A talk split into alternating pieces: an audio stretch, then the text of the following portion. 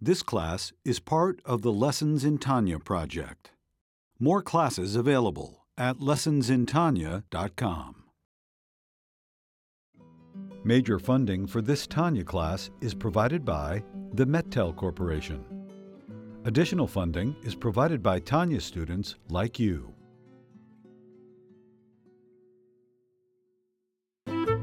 Lessons in Tanya. The Tanya of Rabbi Schneur Zalman of Liadi, taught by Rabbi Ben Zion Krasniansky. Tanya's text elucidated by Rabbi Yosef Weinberg.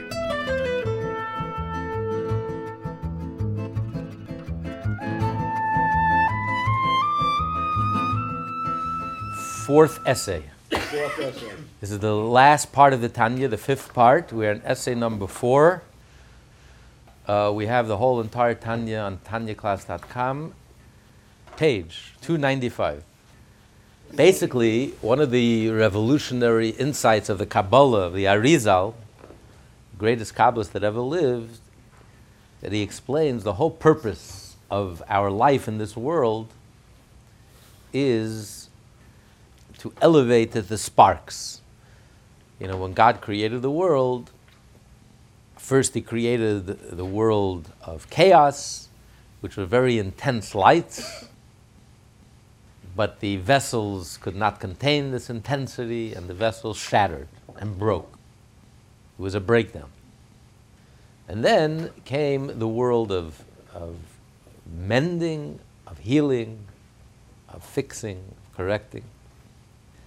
And these intense lights, these sparks that fell as a result of the shattering of the vessels, so these holy sparks fell into the lower world, and especially in the physical, in the physical world, the physicality and the density, materialism of this world, we have the highest sparks. And a Jew's mission in life is to elevate these sparks, redeem them, return them back to their source release them from their imprisonment.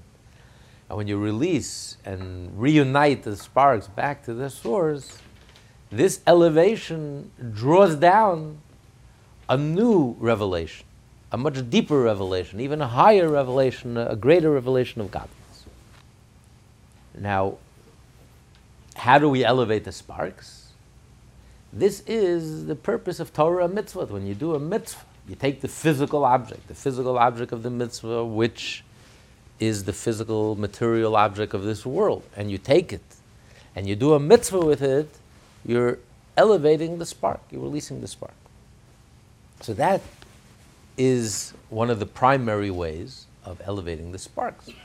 But there are other two, there are another two ways how we elevate the spark. By fulfilling the mitzvah, but it's also by studying the Torah. When we study the Torah, by studying the Torah, we're elevating these sparks. We're fulfilling our life's mission. We are bringing mending and healing to the world. We're connecting, reconnecting the sparks. And then there's a third way how we elevate the sparks, and that is through prayer. So, in this essay, which is the most intense and longest essay of them all, Alter Rebbe is going to explain the advantage of each of these methods, each of these approaches. There's the advantage of prayer, and that's what he begins with how we elevate the sparks through prayer. Then there are advantages of doing the mitzvah, the physical mitzvah, the physicality of doing the mitzvah, and studying the, the Torah that relates to the mitzvah, the halacha that are uh, discuss the mitzvah, and then the uh, elevation, the advantages of the elevation that comes about through the studying of Torah.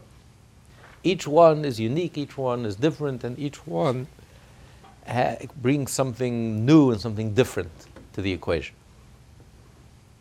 So he begins with prayer. Just like the day. A Jew's day begins with prayer. That's the first order of the day. Without prayer, prayer is what centers us, prayer is what focuses us, prayer is what connects us. And then we can go further. So this so he starts out. To understand the statement in Eitz Chaim, that in the contemporary period, the refinement of the sparks of tohu is primarily affected by prayer. As explained above, the task of sifting the materiality of this world and salvaging its hidden holy sparks is the ongoing mission of Jews living as souls within bodies in this physical world. This is accomplished either A, through the performance of the action oriented mitzvah, which entail the use of physical objects, whose life force derives from klipot noga, B, through the audibly articulated study of Torah subjects that deal with physical matters. C, through prayer, a form of spiritual service through which the divine soul influences and refines the animal soul, whose life force derives from Klipat Noga, to the point that it can attain a love of Hashem. As stated above, Pri Etz Chaim teaches that in these last generations the extraction and elevation of sparks is effected primarily through prayer. So the question is, why only in our day? He says, today, in our day and age, in the latter generations, the extraction, elevation of sparks affected primarily through prayer. What do you mean? Yes, the Alter Rebbe will explain later on in one of the essays that in the olden days, in the times of the first temple, for example, they didn't really need prayer. They didn't have to. They didn't have long prayers. A very short prayer. They said the Shema, and it was enough. Because they were such lofty souls, they were able to accomplish quickly, swiftly, in one one moment. They focused. They concentrated. They immediately were centered and focused. They didn't need the length. For us, it takes an hour just to get our attention.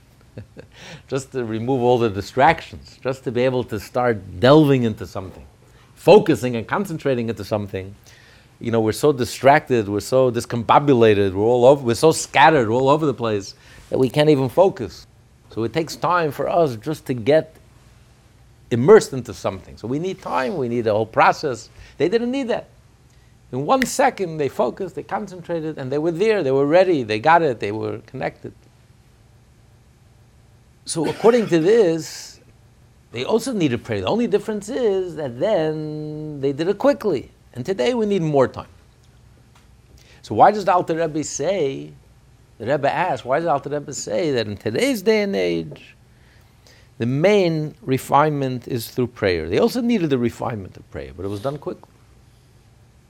So the Rebbe gives two possible explanations. One explanation is that that's what he means. He means the main refinement that we have to spend so much time only today that we have to spend so much time in prayer to achieve that refinement. Prayer is essential in all times, in all ages, all generations. But in those days, they were able to do it quickly. And today, we need to spend so much time and effort and energy on it. it takes up a great part of our day. But then the Rebbe says, but that, that's not this literal meaning what Alter Rebbe says. Alter Rebbe seems to say that only in today's day and age is that the main service of sifting through the, uh, the sparks through the prayer. In the olden days, not. And the truth is, during the first temple, there was no prayer. The whole institution of prayer began with the rabbis of the Great Assembly. According to Nachmanides, there was no prayers in the first temple. Even according to Maimonides, that there's an obligation to pray. It's a biblical obligation for each and every Jew to pray every day. And this began at Sinai. But prayer could be a, a, a moment. Hello, Hashem, thank you, you praise, this is what I need, thank you for everything you're giving me. It could be, you say it in your own language, it could be a five second thing, a ten second thing, a 30 second, it's not. Every day you talk to Hashem, you say hello, thank you, and you do what you have to do so it's not, but it's not prayer like we have it today. Prayer, there's a set prayer, and we pray. So indeed, they didn't need prayer. They didn't need this. They had that connection. They were on call all the time. They were tuned in all the time. Well, how did they connect? I mean, uh, just they, it came naturally. It came instinctively. You know, it's like the difference between. Eating? Or? It's like, it's like the, the, the, the blessings, the hundred blessings. So it says the rabbis, the great assembly, instituted a hundred blessings, even though it says elsewhere that King David instituted a hundred blessings. But the blessings as we know them were instituted by the rabbis. The prayers, 19 blessings, 18 blessings in the prayer, Shmona Esrei, three times a day. That's the bulk of the 100 blessings. So that was only the rabbis of the Great Assembly. Before that, they didn't have blessings. There was no blessings. You sat down to eat, you ate. The only blessing was the biblical blessing, v'chalta, v'savata, v'rachta. If you eat bread, after you're done and you're full, you thank Hashem. You didn't have all these blessings before you eat. And why did the rabbis institute all these blessings later on? But the difference is, you know, it's like a difference between our regular children and our special needs children. You know, re- regular children, they, they just instinctively, they, they, they pick things up. With the special needs children, with our special needs children, you have to make a point of pointing everything out. Everything becomes a learning opportunity. You stop, pause. This is the, you have to point everything out, make everything into a learning experience. While with regular children, it just comes naturally. You don't have to sit and point everything out. They just get it instinctively. They just, yeah, they understand it. They feel it. They get it. They feel their way. They find their way, and they understand it. With a special needs child, you have to like hold it, push his face, and say, "Look, stop, pay attention," and make everything into a teaching moment. That's the difference, spiritually speaking. During the times of the first temple, we were like, like spiritually regular. We, we, the soul was so in tune, was so in touch, that naturally, instinctively, we sense godliness. Of course, Hashem is our creator. Hashem is constantly creating us. We're, we see Hashem in everything. A Jew went to the temple three times a year and many more times, and every time you saw godliness, you felt godliness. So you didn't have to stop a hundred times a day and, you know. But then, when, with the descent of the generations, during the second temple, they were on a much lower level, we became like spiritually retarded. Yeah. And now you have to stop. You go to the bathroom, stop. You know what kind of miracle it is? That your digestive system works and your, your everything, all your systems of elimination work. Realize the miracle of the body. A hundred trillion cells, you know what a body is? You're a walking miracle. We don't stop, we don't think. We take it for granted. Mother Nature comes the blessings and points your head.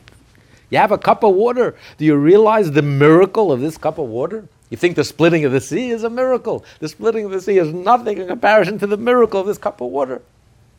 So stop for a moment and stop and think and be aware and thank Hashem. Don't take anything for granted. So we are like the special needs child that has to be taught. Everything has to become a teaching moment, a teaching opportunity. And even then, I'm not sure if we're getting the lesson, learning the lesson. So they didn't need prayer. They didn't need it because they were naturally, constantly in tune, connected, instinctively.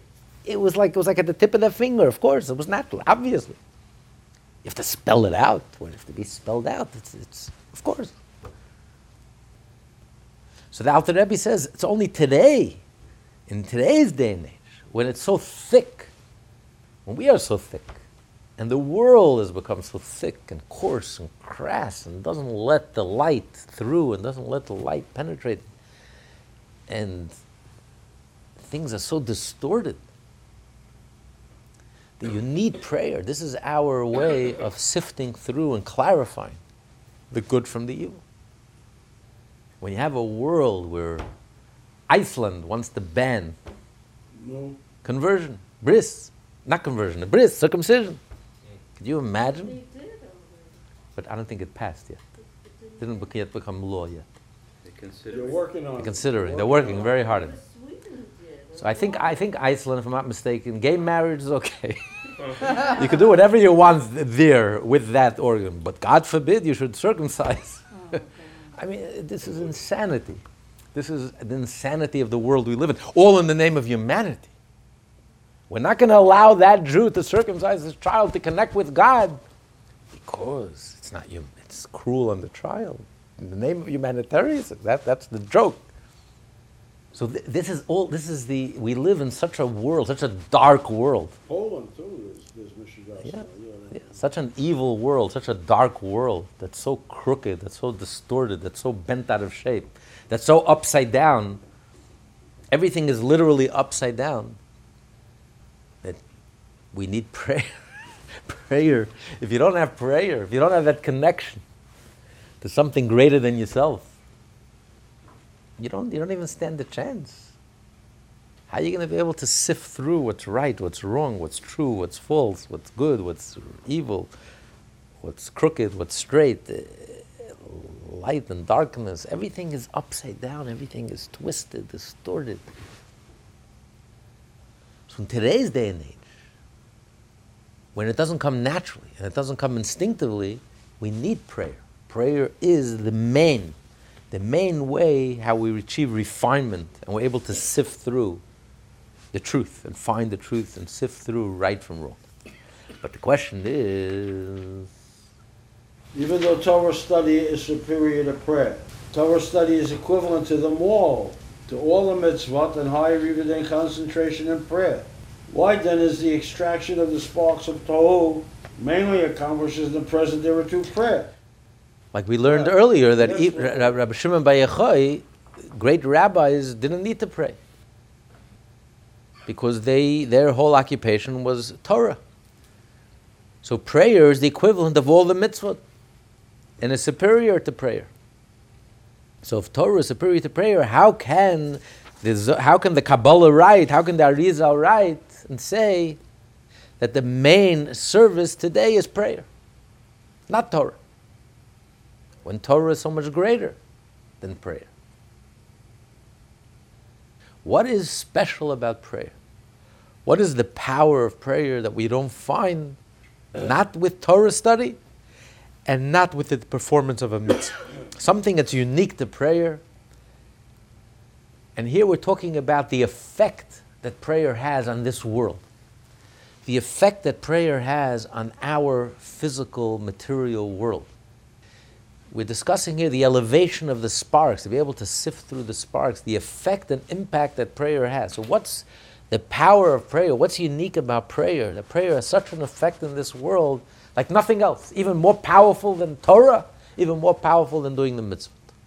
What is it about prayer? And that's the point Alter Rebbe is going to say now. The explanation is The explanation is that through Torah and mitzvot, additional light is drawn forth into Atzilut. Divine light is drawn forth into the various worlds, either in accordance with Sod Shoresh, the principle of the root, the degree of revelation originally apportioned, or in accordance with Sod Tosfet, the principle of addition, depending on the spiritual service of mortals. The additional measure of revelation is much greater than the base allocation. Through Torah and mitzvot, as stated above, one draws down an additional measure of divine illumination into the world of Atzilut. Uh, so everything, the way Hashem created the world, that from the moment of creation, from when Adam was created, man was created, God became interactive. Everything that happens in the universe, we are in the driver's seat. It all depends on us. So God created the world. It was a full world, a complete world. Everything has its apportioned energy, divine energy, including the world of emanation. But if you want to add to that energy, you want to add to that light, in order to add, that depends on us. If we study Torah, we do a mitzvah, we add a, a new revelation, a new divine revelation in the world of emanation. So by us studying Torah in this world, we're drawing down and we're adding a new flow of energy, a new divine flow, a new revelation in the highest realms. So we are raising the heavens. We are elevating the heavens. When you study Torah, you're elevating the heavens. You're elevating it to a new height as a result of our Torah study. This means that uh, through Torah study, the infinite Ein Sof light is drawn into the inner aspect of the vessels of the Sefirot of Atzilut. This is a drawing down of the divine intellect. Echo calls forth a corresponding elevation of the divine inte- intellect, which is the inward aspect of the Sefirot. So since God is interactive and we are created image of God, so whatever we do is reflected by Hashem. So when we engage our mind, which is our internal and deepest ability, our mind, when we engage our mind in studying of Torah, this evokes a response from Hashem that is a revelation of the divine mind, an internal divine flow, a new revelation, a new insight, a new, a new level of the divine, elevating the divine intellect to a whole new height, a whole new depth, a whole new level. That's when we study Torah. To mitzvah observance, the light is drawn into the external aspect of the vessels, meaning Netzach, Hod, Yesod, of the ten sefirot of Zah, the six emotive attributes of Atzilut. So again, we are created in the image of Hashem. Just like you have the person, you have the essence of the person, right? Which is your brain, your heart, your body. Then you have the external part of the person, your legs, which is Netzach, the right leg, Hoyd is your left leg, Yisoid is the male organ. So these are all external, outside the body. So when you do a mitzvah, you're doing it with your physical arm, you're doing the mitzvah, you're doing an action. When you're studying Torah, it's internal, it's your mind, you're engaging your mind. So the effect that you have is also on the internal level of the Sefirot, the divine mind, so to speak. You're adding and increasing and elevating the divine mind to a whole new, a whole new level. When you do a mitzvah, you're adding light and divine flow of energy to the external levels of the ten sfirot, which are the attributes of Netzach, Hoyd, and Yisod. Zai is a configuration, of two lead continents, which comprises a full complement of ten sefirot into the Netzach, Hod, Yisod. The lower sefirot, which are outside of the torso of Zah and Tus, comprise its external aspect the infinite Ein Sof light is drawn, drawn down by means of those mitzvot that are performed with immense power of action. For this power is external to man's essence, just as Netzach Hod Yesod are external to Zah. The infinite lights from divine intellect that are drawn down by Torah and mitzvot are thus invested primarily in Atzilut. So the primary effect of our Torah is felt where? In the highest worlds, in the world, in the divine world of emanation, in the world of unity, in the divine realms. You're creating all sorts of fireworks going on, but it's only felt in the highest realms. In this world, we don't see the fireworks, we don't see the effect. We have a little trickle down effect. They later only clothed themselves with diminished intensity in Yetzirah, and Asiya in the physical Torah and Mitzvah in this world. The divine intellect that is drawn down into our feelings is ultimately vested within the Torah of this world, while the divine light, which is drawn into the externality of the vessels of Zah, of Atzilut, is vested within the mitzvot of this world. The effect is thus strictly within the material aspect of the Torah and mitzvah of this world, and not within the materiality of the world itself. Prayer, however, calls forth the infinite Ein Sof light into Bria, Yetzirah, and Asiya directly, and not by means of mere enclothement, as is the case with the study of Torah where the divine light is God and an entity which in turn is drawn down into this world. When you do study Torah and do mitzvot, yes, this light, this light that you draw down, that you affect, this increased light that you cause in the upper realms, encloses itself in the Torah that you're learning and the mitzvot that you're doing. So there's a divine energy. When you do a mitzvah, there's a divine energy. When you study Torah, there's a divine energy in that studying of Torah in the mitzvah that you're doing. But you don't see the effect in the physical world. There's no fireworks in this world. But when you pray, miracles happen. Change happens in the physical world. Someone is sick, the doctors give up hope, and next thing you know, he outlives his doctors. Is it the power of prayer because you're doing it as a group also? A group of Jews that, that just- amplifies that amplifies the prayer but even the power of prayer of one person but it's amplified uh, so much more so when it's done in a group like we learned in the fourth part of the tanya letter number 23 great length the power of a group a minyan but power of prayer prayer affects change, as we say in the prayer. Bless me, bless me, I need financial help. I'm checkmated. And Hashem answers our prayers. Next thing you know, it just, the obstacles dissolve, miracles happen. Oh, yeah? It takes time. Well, we got to learn. We learned already earlier. It depends how we pray. Prayer that gets stuck in that gets stuck in the shul, that go nowhere. They're flat. They never made it. They were never delivered. You have to have prayers that are delivered, that are elevated, that are done with heartfelt prayers. We're going to learn in a moment how do you affect that. What kind of prayer we're talking about. We're not talking about the typical uh, synagogue experience you know, where people race through the davening and it's a bullet, speed bullet train, and it's it's it's. Like, um, you know, um, Yaakov and uh, Isaac prayed and all of that. Yeah. There were still obstacles in their life. Yeah, and their, and but their prayers were answered. They prayed and the prayers were answered. Powerful prayers are very powerful. We're not wasting our time. We're praying to Hashem and asking Hashem for health and asking Hashem for all the things that we need, and prayers are answered. Now, There's still obstacles. Yes, but it depends. It depends how you pray. It depends who's praying. It depends how you pray. But the idea of prayer is, Hashem tells us it's a commandment. When you have a need, you pray, because you expect the prayer could you could have the answer to your prayers. How how did how is that prayer answered? It's a miracle. It's an open intercession from Hashem. You can't explain it naturally. The doctor says you're, you're, it's over. Financially, you're stuck. It's checkmated. All the doors are closed. There's nothing I can do. I pray, and next thing you know, miraculously, it just cleared up. I go forward. It means Hashem answered my prayer. And how does Hashem answer my prayer? You can see that response physically. Something physically happened, something physically changed, something opened up. It's not just the spiritual fireworks, there's fireworks in the divine world of emanation. The fireworks are here. You pray, and inexplicably, a miracle happened. Something happened. I don't know how. Something opened up. Something, a door opened up. Hashem answered my prayer.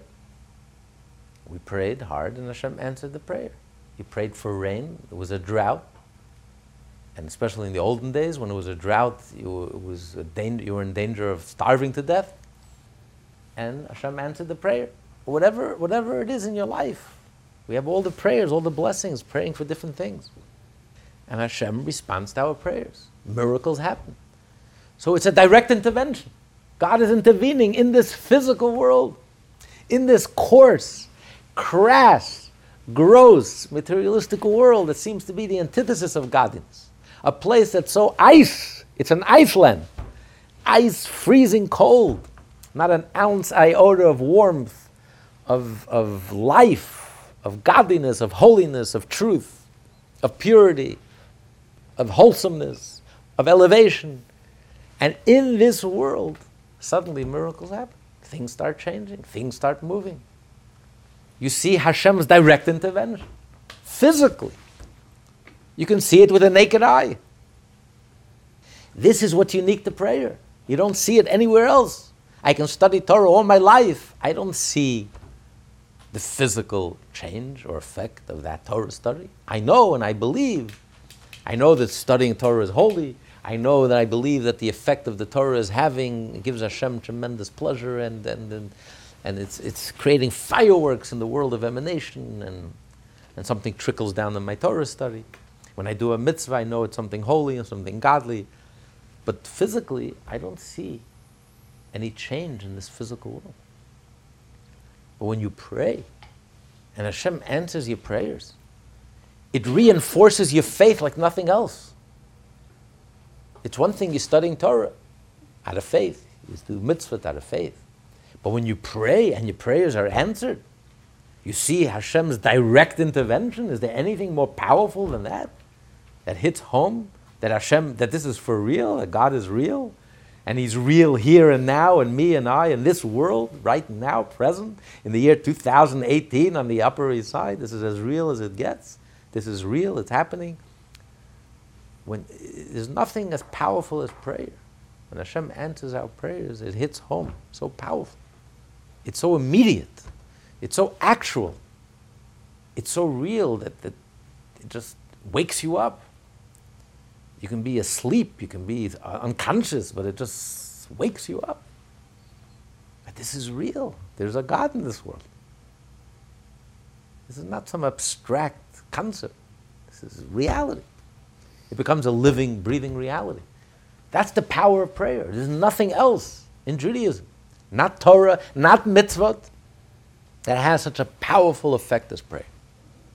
Such an immediate, actual, tangible, physical effect as prayer. That can change this world, physically change this world. We, we consider Tehillim prayer? Absolutely. David requested that when you say Tehillim, it should also be considered like studying Torah and studying the most difficult parts of the Torah the laws of leprosy and the laws of impurity. But first and foremost, it's, it's prayer. Rather, it is the actual light which modifies the state of created beings, so that, for example, the ill will be cured through the petition of heal us in the Shemona Esrei, and the rain from heaven will fall to the earth so that it becomes fertile and yields vegetation in response to the prayer of the blessing of the years. In other words, all our prayers for financial success, that's the prayer of the ninth prayer, please uh, bless the earth. That's really praying, the one single prayer that we're praying for all our financial success. These are changes effected within the actual physical world. This is not the case with Torah and Mitzvah. No modification in the parchment on which are inscribed the biblical passages with tefillin results from their being placed upon head and arms, notwithstanding the, the drawing down of divine light and the subordination of mind and heart to the divine will. So when you do a mitzvah, you're not changing. There's no recognizable change in the physical object of the mitzvah. I put on tefillin. So firstly, you prepare the tefillin. Tefillin is already ready. You put it on. There's no difference before you put it on in the tefillin. You don't see any difference in the physical boxes of the tefillin before you put it on. After you put it, on. even in your hand. Of course, you can't compare a hand that put on tefillin to a hand, arm that didn't put on tefillin. You don't see it. You can't. Com- you don't see any nothing. The hand, you don't see a change in the hand. You don't surely don't see a change in the tefillin. And he says whether it's the first he mentions putting on the tefillin in the head, even though first he put the tefillin in the arm. Why does he say first putting on the tefillin in the head and then the arm? The tefillin in the arm is passive. You're just putting it on your head. But even putting the tefillin in the arm, we actually tie the tefillin. You tie the knot. You, you tighten the knot. Even there, you're doing an action, but there's no physical change in the box on your arm. So yes, you know and you believe that something changed. Something magical happens when you put on tefillin. Something miraculous, something godly, divine. Fireworks are going on. But I don't see it. I can feel it's sacred, it's holy, but I don't see any change. The arm looks the same. We surely look the same. And the tefillin looks the same. Nothing changed. Even in the case of those mitzvahs that are fulfilled through making the object. Examples would be the writing of a Torah scroll or making a sukkah, according to the opinions that the actual construction of a sukkah is a mitzvah. Unlike tefillin, where the mitzvah is performed by wearing them and not by making them. These mitzvahs are performed by modifying the relevant object. So he's saying that there are, there are different mitzvahs. There are mitzvahs which you prepare the tefillin, you make the tefillin, and it's done. Then you have to wear the tefillin. But then there are mitzvahs that you're creating a change. That's how you do the mitzvah. You're writing a Torah scroll. So by physically writing the Torah scroll, you're doing the mitzvah. You are physically changing. You're doing the mitzvah. You're fulfilling the mitzvah by making a change. You're creating a Torah scroll. Or the bris.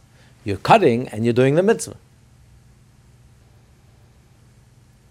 So you are, you do see a change as a result of the mitzvah. The mitzvah is to make a change, to cut the, to cut the bris, or to write the Torah. I'm creating a Torah scroll. So I do see a physical change. The mitzvah is creating a physical change. I see a Torah scroll.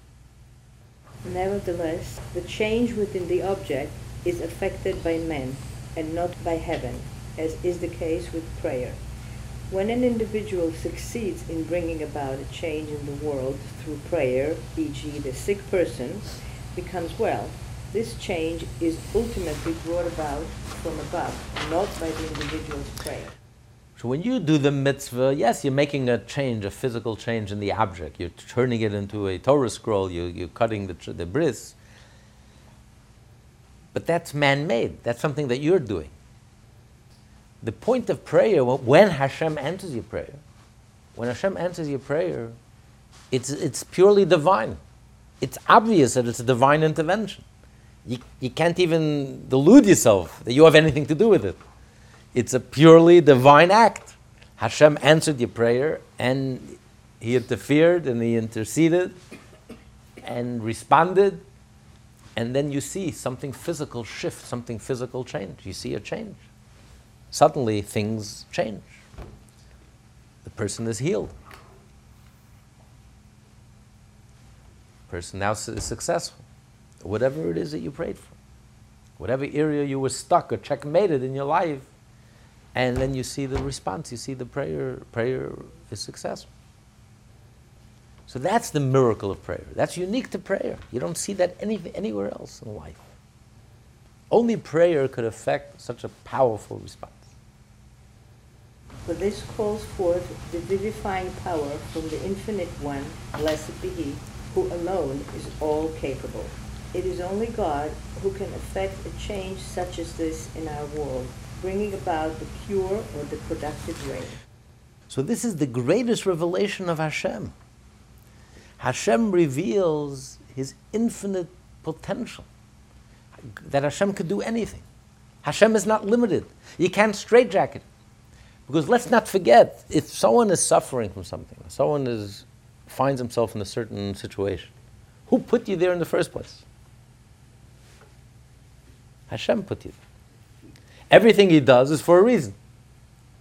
So obviously, according to the laws of the universe that he set up, this is a necessity. You have to go through this. There is no other way. Do you think if there was any other way, you would have to pray? If God forbid a parent has to has to operate on their child, to save their life, has to amputate the child. God forbid. Do you think if there was any other way to save the child without amputation, you think the parent would amputate his own child? The child is to plead, please don't amputate my leg. God forbid. If there was any other way, you think I would. There's no other way. I'm saving your life. I have no choice. So, according to the rules of the universe, the way God set it up, if you have to go through something, this is part of the pra- then there is no other way. If there was any other way, even without your prayer, before you prayed, Hashem would never have allowed you to go through this. So if He's allowing you to go through this, and He's your loving parent, and He feels your pain, He's suffering more than you are. Obviously, there's no other way. So what are you praying? What are you asking for? This is the loving thing. Whatever Hashem does is loving and kind and good. Even if we don't experience it at the moment, we can understand it or feel it at the moment. That's the truth. That's faith. And that's why you're praying. You have faith in God. So if you have faith, God is running this world and He knows what He's doing and He's involved and engaged in every single detail of your life, and He feels your pain more than you do. So what are you praying for? It's already good. Whatever, it's good. God knows what He's doing. You're doubting God? You don't think He knows what He's doing? You have to remind Him? you don't think He's doing a good job? With three great rabbis, Alter Rebbe and his two of his colleagues, they were once discussing. One said, If I were God, I would shut down all the hospitals.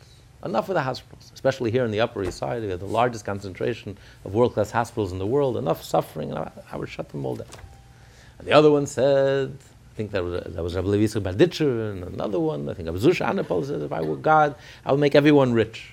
Enough poverty, enough tzaddis. And Alter Rebbe said, if I were God, I would do exactly what God is doing because I would know why He's doing it. Uh, you know, the secrets of this world, only God knows the secrets of the world. The secrets of the Torah He shared with us, the Alter Rebbe says. We say in the davening, only God knows the secrets of the world. The secrets of the Torah he, he shared with us. But the secrets of the world, how he runs this world, only God knows. Only God can figure it out and knows exactly down to the slightest detail. Everything is so precise and perfect, even though we don't understand it and we don't feel it. So, what are you praying for? Make up your mind. You believe in God, that's why you're praying to God. People complain, why does this terrible thing happen? How can God do this? Well, if you don't believe in God, what are you complaining? There's nothing to complain. You heard what the doctor said the car engine died. Person's heart went out, finished. The car died, the engine stopped. What are you complaining? You're complaining because you have faith in God. You believe in God. You know nothing just happens. The engine died. What kind of nonsense is that? There's a God in this world. Everything happens for a reason. So you're angry. God, how can you do this? Why did this happen? So it's based on faith. If you don't have faith, what are you complaining? There's no one to complain to, and there's nothing to complain about. God is helpless. What, what do you want from poor God? He's just as helpless as you are. But if you, you are complaining because you know God is not helpless, God is the all powerful, all knowing, and all, He's running this world and He's engaged and involved. Every tiny, the slightest detail, a hundred trillion cells, every single detail. So, compl- so you cry out to God. You're praying because you believe in God. So if you believe in God, so God knows what He's doing. What do you want? What do you want from my life? But the answer is because we believe that God is a kol yachol. That's the term he uses here. God could do anything.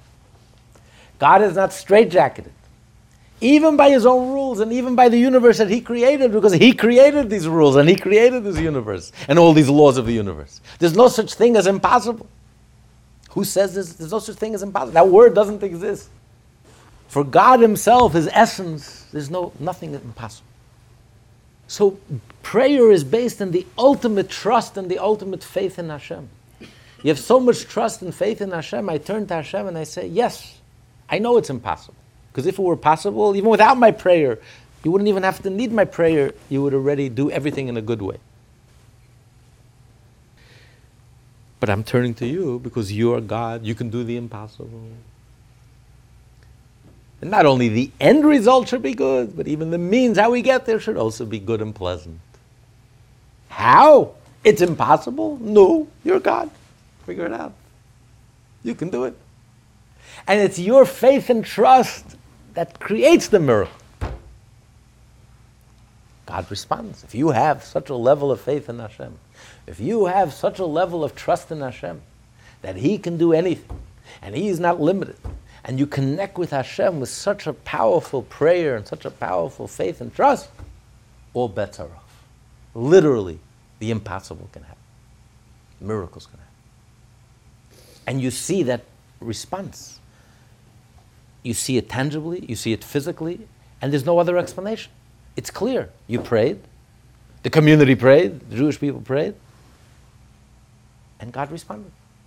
Suddenly it started raining. Suddenly the person is healed. Suddenly this miracle happens, that miracle happens, this breakthrough, that breakthrough, the other breakthrough. It's a clear response from Hashem Himself, directly. It's not hiding, it's not b'hislabshus, it's not uh, concealed. It's not concealed, it's open, revealed. God's infinite self, His infinite essence is openly revealed physically in this physical world here and now, actually, right me now, here in 2018, right here and now. Visibly. No clothing, no hiding, no concealment. An open and obvious miracle. This is the power of prayer. Only prayer. There's nothing else like prayer. In its effect on this world. That gives you such a strong faith in Hashem. When you see your prayers being answered, Is there anything that draws you, that you feel more closer and more connected and you see how Hashem is so obvious and so real? That's how you elevate the sparks. You see the change of this world. It becomes a different world. You look at this world differently. You'll never look at this world the same. This world is not a jungle. World is God's world. And you'll live your life accordingly. You'll live your life accordingly. You'll live a wholesome life, a godly life, a Jewish life. You'll act like a Jew, speak like a Jew, and think like a Jew. Because I've seen Hashem. I've seen Hashem. Here. Not in heaven. Here. Now. Personally. So, such a personal response. How do you get such a personal response from Hashem? How could you get? That's what he's going to discuss next. How do you get such a personal, powerful response from Hashem? So he's going to explain since Hashem is interactive, it only comes if it's person to person. It has to come from a powerful prayer. Prayer is also very deeply personal. It's a personal, it's us lifting ourselves up to Hashem. It's us stirring, a very powerful stirring of our soul. Something very deep. It's not formula. Prayer is not just formula, it's not just mouthing words. Prayer, which is just mouthing words, goes nowhere. That we already learned earlier in the previous essays that's stuck in neutral and goes nowhere and does nothing, and then we wonder why our prayers don't get answered because it never got it, it never went anywhere. That's not the prayer we're talking about. We're not talking about formulas here. We're talking about a prayer that's deeply personal, that's shat- earth shattering, that stirred your soul, that shook you up in the most beautiful way possible, and created a personal connection with Hashem, a feeling for Hashem an outpouring of your soul, of your being to Hashem. Would you care? You know, caring is not the type of thing you can legislate. You can't legislate someone to care. But it's something that's deeply personal. Person is not a robot. I can do things robotically. I can say things robotically. I can think things robotically. I can even understand things, but it's detached. I can even feel things, but it's superficial. But then there's something that touches your soul. It's personal. It engages me, my whole being. It's not a detail, it's not an aspect. It's me. I am connected. I care. Who is the I that cares? My whole being cares. It's not a detail. It's not just an emotion, a, de- a slight, a sm- it's, it's my core, it's my essence. So when, the, when your relationship with Hashem, when something stirs up in prayer, that evokes a response from Hashem. Hashem responds in kind. It's also personal. And when Hashem responds in kind, Hashem stirs, so to speak, His infinite self stirs. All rules and laws fall by the wayside. All limitations fall by the wayside. Nature, not nature, all falls by the wayside. And miracles happen. Open miracles, obvious miracles, tangible miracles, the blessings. All the blessings of the prayer, our prayers are answered tangibly instantly, materially, and physically. Therefore, calling forth the infinite Ein Sof light into the lower world is impossible without the prior elevation of Mayim Nukam, specifically from below, whereby the mortal recipient initiates an anticipatory arousal from below to his spiritual service during prayer. As the Alter Rebbe will soon explain, since this entails an infinite degree of service on the part of man, it is able to draw down infinite response from above reciprocating each individual's particular arousal from below. This is not the case with the study of Torah, which affects Atzilut, for the Torah is united in any case with the emanator.